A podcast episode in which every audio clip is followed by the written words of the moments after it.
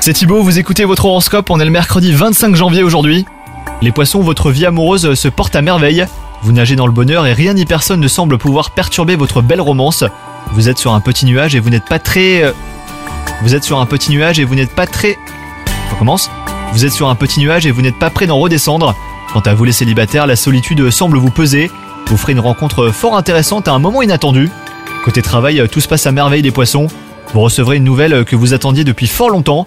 Donc euh, restez tout de même sur vos gardes et ouvrez l'œil. Surtout n'accordez pas votre confiance à n'importe qui. Votre forme physique a été mise à rude... Votre forme physique a été mise à rude épreuve ces derniers temps, hein, les poissons.